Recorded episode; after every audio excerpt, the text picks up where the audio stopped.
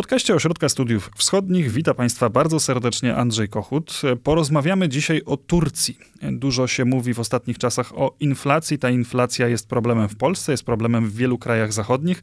W niektórych ta wartość inflacji jest już dwucyfrowa, ale w żadnym z tych państw nie jest tak wysoka jak w Turcji, gdzie niedawno przekroczyła 70%. Te ceny rosną błyskawicznie, osłabia się również waluta turecka, lira. O tym, dlaczego tak się dzieje, jakie są przyczyny tego tureckiego kryzysu, no i właśnie, czy to jest początek większego kryzysu gospodarczego w Turcji, jakie to może mieć konsekwencje polityczne, o tym wszystkim będę rozmawiał z analitykiem Ośrodka Studiów Wschodnich, Adamem Michalskim. Witam cię serdecznie. Kłaniam się. To jest podcast Ośrodka Studiów Wschodnich.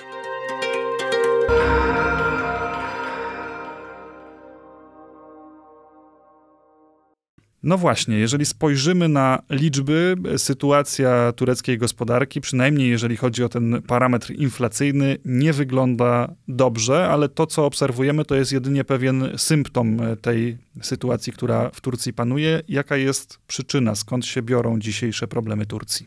Tak, sytuacja na pewno jest komplikowana pod tym względem, że z jednej strony widać kryzys gołym okiem w postaci inflacji, która w zeszłym miesiącu osiągnęła 79,6%, ale to jest tylko wzrost o 1% w porównaniu do zeszłego miesiąca, co sugeruje chwilowo przynajmniej, że ta inflacja spowolniła, ale ona nadal jest widoczna gołym okiem. Te ceny przez cały czas idą do góry. Natomiast gdy popatrzeć na to z perspektywy właśnie dłuższej, skąd się ten kryzys wziął, to on nie jest nowym kryzysem. Ten kryzys w Turcji trwa już od lat.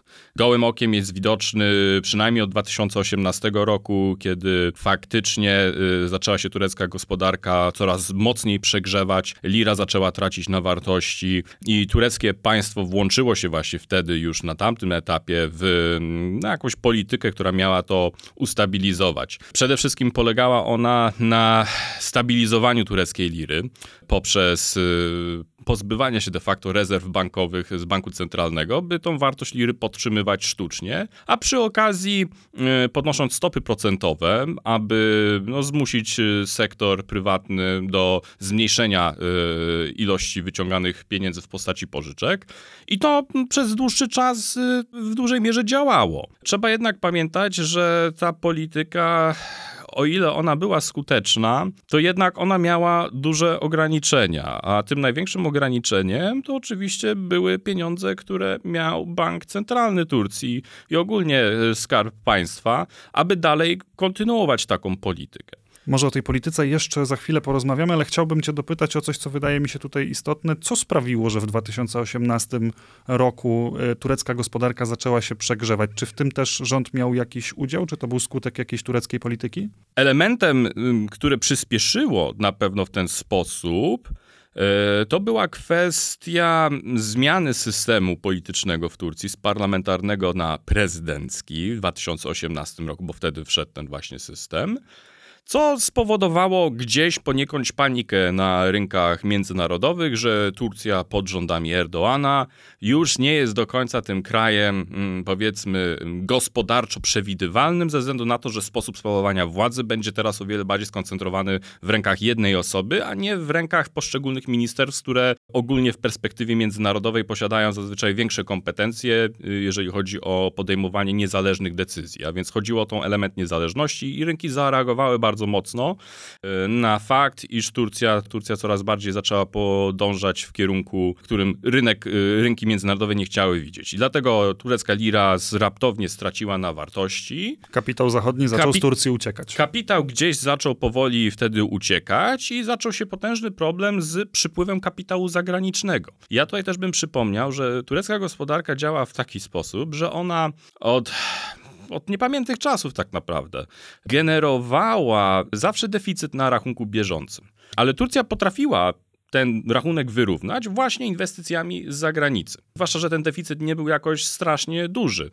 On był napędzany co prawda też innymi kwestiami typu właśnie energia, wysokie ceny, koszty energii, które Turcja subsydiowała dla zwykłego obywatela w Turcji. To wszystko powodowało właśnie te problemy z wypłacalnością, ale dopóki Turcja pozyskiwała inwestycje z zagranicy, to ten budżet zawsze się dawało spiąć. No niestety po 2018 roku, gdy doszło do tej paniki i zmniejszonego przypływu kapitału zagranicznego, zaczęły się coraz poważniejsze problemy.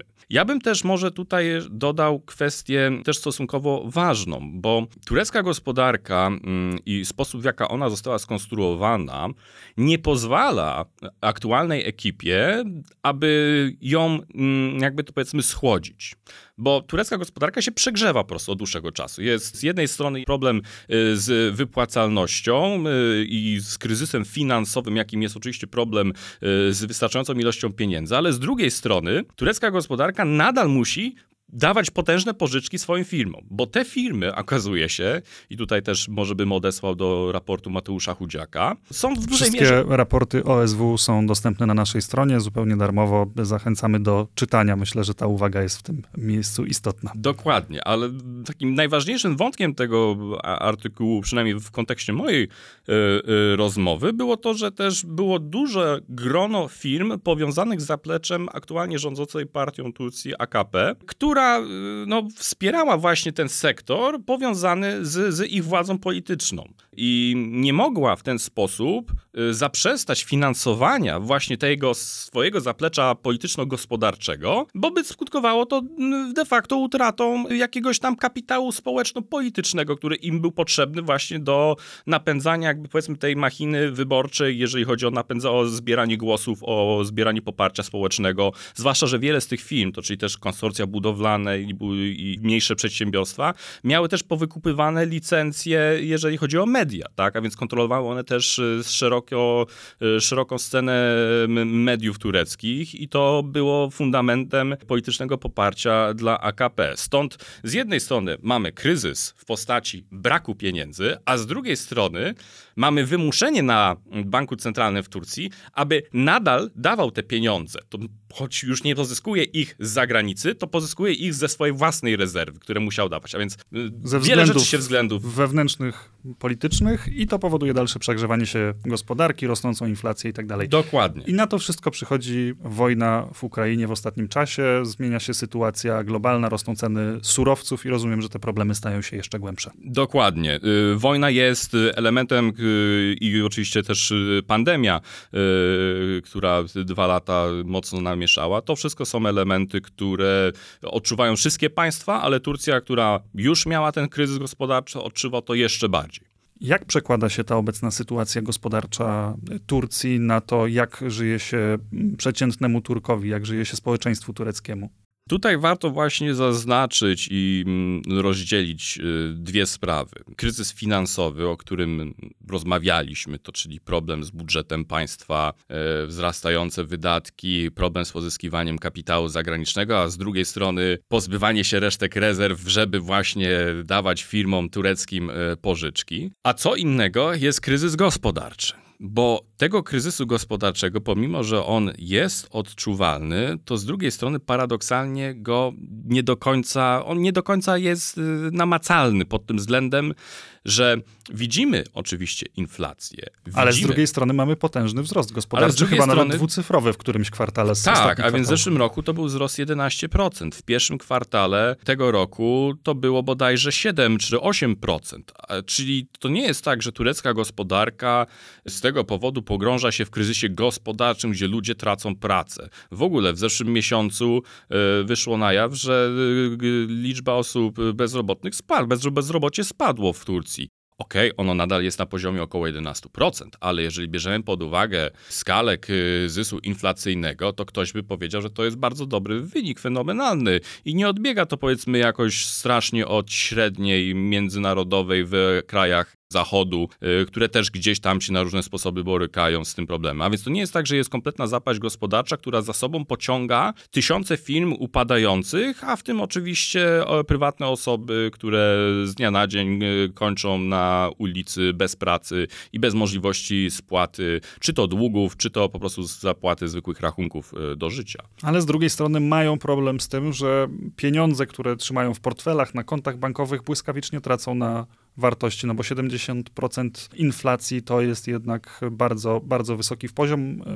W krajach europejskich jest ona zdecydowanie niższa, a już rodzi pewne konsekwencje polityczne, więc pytanie, jak odczuwają to Turcy? Ten gwałtowny wzrost inflacji, który teraz chwilowo zwolnił, ale pewnie jesienią znowu przyspieszy ze względu na wysokie ceny gazu i ropy. Ale faktycznie przeciętnemu tureckiemu obywatelowi ta pensja, która jest wypłacana pod koniec miesiąca, następnego miesiąca okazuje się, że już jest stosunkowo mniej warta. Nie oznacza to, że ona jest bezwartościowa, że to jest tak, że po miesiącu dwukrotnie już ceny na półkach w sklepie są dwukrotnie razy większe, co oznacza, że wypłata jest proporcjonalnie do tego mniejsza. No to jest taki scenariusz wenezuelski, to jest taki scenariusz wenezuelski. Inflacja miała kilkadziesiąt tysięcy procent. Tak, a w Wenezueli sytuacja wygląda tak, że osoba, która dostaje wypłatę, od razu idzie i wymienia to na dolary, bo jeżeli tego nie zrobi, to pod koniec miesiąca ta wypłata jest de facto warta nic, a więc to jest hiperinflacja, o której my mówimy w Wenezueli. W Turcji takiej sytuacji nie ma póki co. Ale jednak jej poziom jest taki, że społeczeństwo odczuwa te postępujące zubożenie i z tej perspektywy rodzi to pewien problem dla władzy. Co robi Erdoğan, żeby zarządzić tym kryzysem finansowym? Dokładnie, a więc kryzys nie jest aż tak odczuwalny, głównie dlatego, że władza podejmuje odpowiednie środki, aby go minimalizować. Głównym elementem tej strategii jest podwyżka płacy minimalnej, która została podniesiona z 2800 lir do ponad 5000, o ile się nie mylę, co jest stosunkowo dużym wzrostem, biorąc pod uwagę, że mówimy tutaj o takim wzrośnie na przeciągu ostatnich 8 miesięcy, czy tam 7 miesięcy. To też pokazuje, ile jak faktycznie wygląda ten kryzys, ale te podwyżki powodują, że przynajmniej przeciętny obywatel, który zarabia tą stawkę minimalną, odczuwa go mniej. Zaznaczyłbym też tutaj kwestię, że osoby, które zarabiają stawkę minimalną, to zazwyczaj osoby, które nie mieszkają w dużych miastach, tylko te osoby mieszkają zazwyczaj w mniejszych miasteczkach, na wsiach, gdzie koszty życia są po prostu niższe, tak? Czyli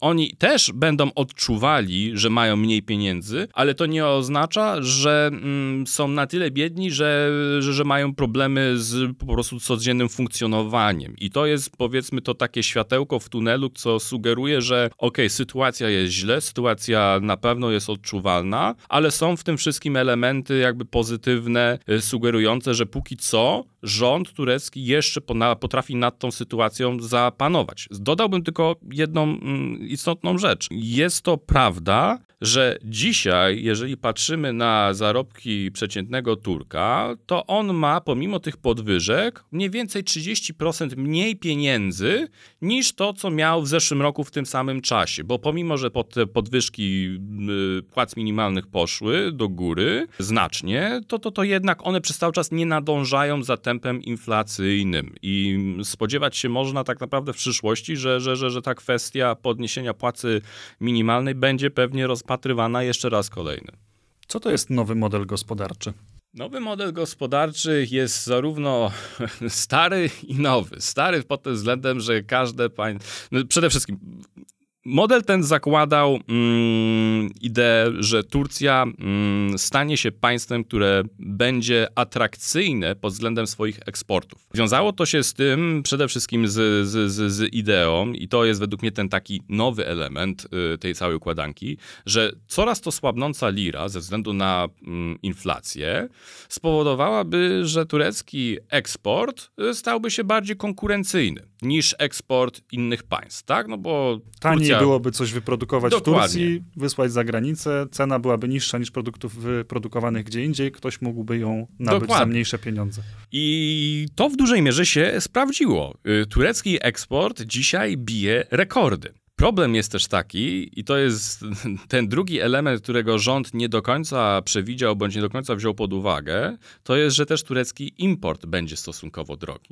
Jednym z elementów właśnie tego problemu z deficytem budżetu państwa polega właśnie na tym, że Turcja, pomimo iż bije rekordy eksportu, to też bije rekordy importu, który stał się stosunkowo drogi dla Ankary. Lira jest słaba, więc wszystko z zagranicy automatycznie jest droższe. I do tego dodałbym też element globalny. Dolar w ostatnich miesiącach, tygodniach się strasznie wzmocnił, a Turcja pozyskuje wiele ze swoich importowanych komponentów do właśnie produkowania rzeczy, które później eksportuje, pozyskuje je z rynków wschodnich, gdzie się płaci dolarami. To czyli teraz przy mocnym dolarze, słabej lirze, to Turcja musi jeszcze więcej płacić za pozyskiwanie tych produktów.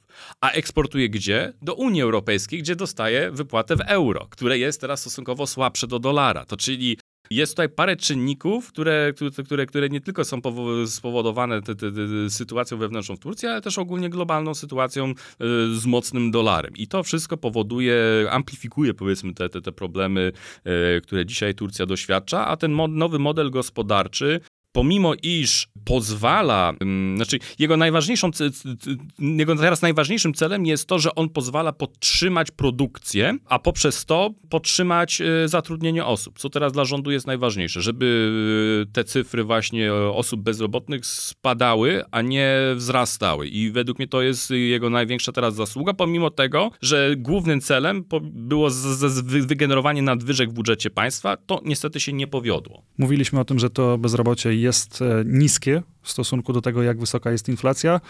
Jest wzrost gospodarczy, nawet dwucyfrowy w zeszłym roku, w tym roku już prawdopodobnie jednocyfrowy, niemniej dalej będzie.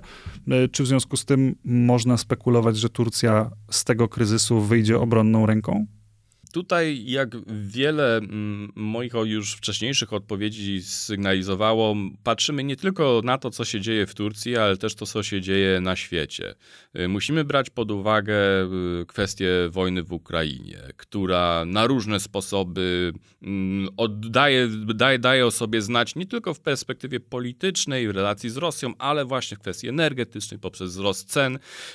Zbliżamy się teraz do sezonu, powoli zaczynamy się zbliżać do sezonu grzewczego. Póki co jeszcze o tym nikt nie myśli, ale prawda jest taka, że jak przyjdzie sezon grzewczy i wszędzie na świecie będzie niedostatek gazu, LNG i zwykłego gazu przesyłanego gazociągami, to te ceny pójdą do góry, a to też oznacza, że dla Turcji pójdą te ceny też do góry, zwłaszcza że tureckie ceny gazu są powiązane z ceną ropy i jak to też idzie do góry, to Turcja to będzie odczuwała. I teraz problem jest taki, czy w zaistniałej sytuacji Turcja znajduje się przed de facto kompletną zapaścią finansową, czy Turcja na ten moment ma na tyle jeszcze duże rezerwy w banku, o których my nie wiemy, ile tak naprawdę ma tego wszystkiego, żeby przeciągnąć właśnie ten najgorszy okres, jakim będzie jesień. I stąd dużo się mówi politycznie o przyspieszonych wyborach, tak? Bo jeżeli faktycznie sytuacja wygląda tak, że w Turcji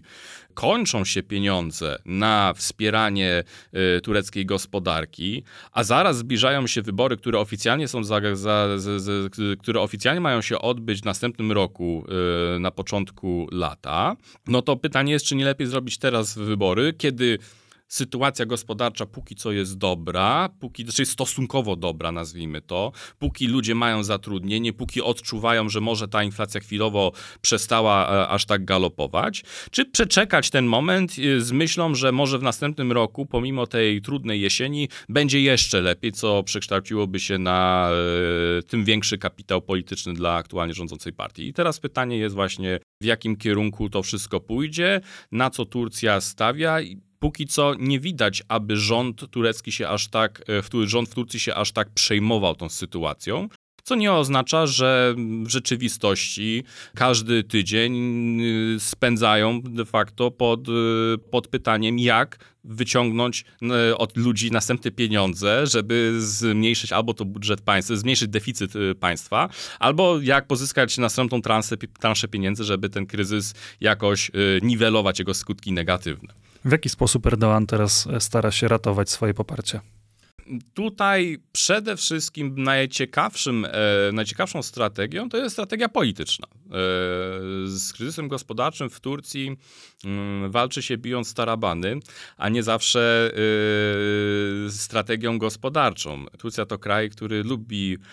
Krótko mówiąc, polityka zagraniczna może uratować przywódcę tureckiego w sytuacji, kiedy gospodarcza mogłaby go pogrążyć. Dokładnie, do tego zmierzam. To bicie w tarabany to jest przede wszystkim właśnie turecka polityka zagraniczna.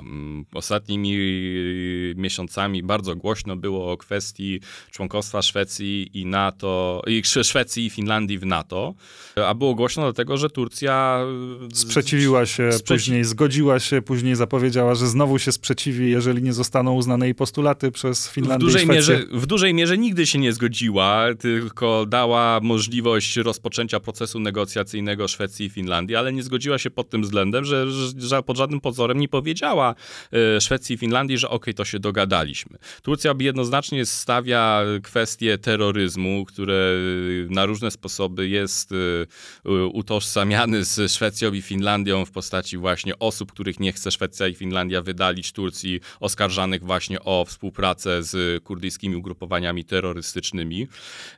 I to wszystko jest wykorzystywane przez prezydenta Erdoğana, by politycznie wewnątrz na swojej scenie pokazać nie tyle co swoją sprawczość i możliwość oddziaływania na NATO, zmuszając członków NATO do tego, żeby przyjeżdżali do Turcji i rozmawiali z Erdoğanem, negocjowali, żeby sam Jens Stoltenberg, sekretarz generalny NATO, zaangażował się w tę sprawę, co też pokazuje tak naprawdę jego w perspektywie kandydatów opozycji jako jedynego sprawczego lidera, który nie dość, że potrafi zapanować nad kryzysem gospodarczym, przynajmniej taką narrację próbuje sprzedać, to jeszcze politycznie jest o wiele sprawczy niż jakikolwiek kandydata opozycji, co ma pokazać zwykłemu obywatelowi, że lepiej nie eksperymentować z jakimiś innymi twarzami w polityce, tylko postawić na osobę, która, jak widzicie, obywatele, potrafi załatwić taką i taką sprawę. Wywołałeś ten temat, to może porozmawiajmy chwilę o opozycji. Czy w sytuacji, gdyby te wybory odbyły się jednak w przyszłym roku, okazało się, że Turcja jest niewypłacalna, nie jest w stanie subsydiować swoich firm, rośnie bezrobocie, jest problem z wypłacaniem jakichś dopłat dla obywateli, które miałyby złagodzić skutki inflacji, może ta inflacja galopuje jeszcze bardziej. Czy w takiej sytuacji po stronie opozycyjnej jest ktoś, kto mógłby na tym skorzystać i zakończyć epokę Erdoğana w Turcji, czy to jest bardzo odległa perspektywa? To jest na pewno odległa i ryzykowna perspektywa, aby w tym momencie iść po jednoznaczne konkluzje, że Erdoğan faktycznie może stracić władzę. Ja zawsze wychodzę z założenia, że Erdoğan zrobi wszystko, aby tą władzę utrzymać. Pytanie tylko, czy jeżeli zrobi wszystko, czy to będzie wystarczająco. I mówimy tutaj właśnie o różnych tam sposobach walki z tym kryzysem ekonomicznym poprzez to politykę, czy poprzez właśnie tam jakieś ruchy gospodarcze wewnątrz kraju, podnosząc stawki. No ale pytanie jest właśnie, jak to wpływa na turecką opozycję. Turecka opozycja dzisiaj znajduje się w najlepszej, przynajmniej procentowo formie, jaką przez ostatnich 20 lat nie było widać. Chodzi mi tutaj mianowicie o to, że turecka opozycja procentowo w parlamencie tureckim wygrywa dzisiaj, gdyby miała pójść razem, bądź przynajmniej gdyby wziąć największe dwie partie to opozycyjne, to miałyby one szansę realnie odebrać władzę rządzącej partii AKP. Tylko musimy też pamiętać o tym, że mówimy o systemie prezydenckim, gdzie władza tak naprawdę jest sprawowana przez prezydenta. To jego podpisy decydują o tym, czy ktoś będzie mianowany na stanowisko, czy nie, czy pewna ustawa przejdzie, czy nie. Stąd sam parlament w Turcji ma coraz mniejszą władzę, jeżeli chodzi o stanowienie faktycznej polityki i wpływania na to, co się dzieje. Następnym elementem jest to, że pomimo, że opozycja ma wiatr w żaglach, przynajmniej procentowo, jeżeli chodzi o parlament, to ma jednak problem, jeżeli chodzi o wybory prezydenckie, to czyli te najważniejsze. Mówimy tutaj o koalicji 6 partii opozycyjnych. Każda z tych partii rozmawia już na temat wspólnego kandydata prezydenckiego od początku roku. I nie ma jak na razie żadnych ustaleń, kto faktycznie miałby stać się tym kandydatem. A powodem tego są potężne polityczne tarcia wewnątrz, pomiędzy nimi. Kto faktycznie miałby objąć to stanowisko, komu dać, przekazać te głosy, bo każda z tych partii musi przekazać de facto swoje głosy na danego kandydata, wspólnego kandydata i nie każdy, wiadomo, chce to zrobić. I to wskazuje na to, że opozycja, pomimo iż ma dzisiaj potencjał bądź realne szanse, żeby odebrać władzę Erdoğanowi, przynajmniej procentowo, to z drugiej strony politycznie pozostaje bardzo podzielona i to działa na korzyść Erdoğana, który wie, że w tej sytuacji opozycja może dużo mówić, ale pod względem faktycznej współpracy ma o wiele krótsze nogi niż jej się wydaje i to jest główna przesłanka, jeżeli chodzi o turecką opozycję. Po stronie opozycji aktualnie kandydatem, który mógłby wygrać te wybory, to są dwaj merzy. Jeden to jest mer Stambułu, Ekrem İmamoğlu, a drugi to jest mer Ankary, Mansur Yavaş. I tak naprawdę Mansur Yavaş jest tą osobą, która dzisiaj procentowo wygrywa z Erdoğanem o prawie, że 20% w wyborach prezydenckich, co jest naprawdę sporą przewagą. W sondażach oczywiście, ale tak jak już wspomnieliśmy wcześniej, problem polega na tym, że ci kandydaci są też najmniejszymi faworytami w tym całym wyścigu politycznym międzypartyjnym, tak? Nie to, że publicznym, tylko międzypartyjnym. Krótko mówiąc, mogliby wygrać, gdyby zostali wystawieni, natomiast pytanie, czy ta szeroka koalicja przeciwko Erdoğanowi zgodziłaby się na to, by w ogóle wystawieni zostali. Dokładnie. I aktualnie główny przewodniczący partii republikańskiej, głównej partii opozycyjnej, wygląda na to, że to on będzie kandydatem na prezydenta, ale póki co żadnej decyzji takiej nie ma, tylko że ten kandydat w tym przypadku ma już tylko 4-5% przewagi nad Erdoğanem, co jest stosunkowo mało, jeżeli chodzi o zagwarantowanie wygranej. Z 1000 innych tam powodów, które wiadomo na przeciągu następnych paru miesięcy mogą spowodować, że zamiast mieć przewagę, to będzie nagle tracił. A Erdoğan czeka na taką sytuację, żeby właśnie opozycja ogłosiła danego kandydata, to wtedy będzie już wiedział do końca z kim będzie konkurował i na kogo może zacząć szukać haczyki polityczne, a więc to jest ten właśnie element rozgrywania tej układanki dalej i tutaj jednoznacznie sugerować, czy dzisiaj patrząc na statystyki, czy one faktycznie nie ulegną drastycznej zmianie w przeciągu następnych paru miesięcy ze względu na albo skandale polityczne, albo na 1000 innych elementów, które jeszcze wpłyną na to, które mogą jeszcze bardziej pogrążyć Erdoğana, albo go jeszcze bardziej wzmocnić. Bardzo ci dziękuję za tą rozmowę. Rozumiem, że przed nami bardzo burzliwe wybory w Turcji, niezależnie od tego, czy przyspieszone, czy terminowe i będzie jeszcze o czym rozmawiać w najbliższych miesiącach. Miejmy na uwadze Turcję. Na pewno będą to najciekawsze wybory w historii, przynajmniej AKP, Republiki na pewno nie, ale to stulecie, które będzie miało miejsce w następnym roku, jest taką świętą datą. Stulecie państwowości. Stulecie państwowości, tak, Republiki, ustanowienia Republiki Tureckiej, to będzie na pewno nie tyle co test dla prezydenta Erdoğana, co dla samej Republiki i stąd ta bitwa ma też taki element historyczno-polityczny.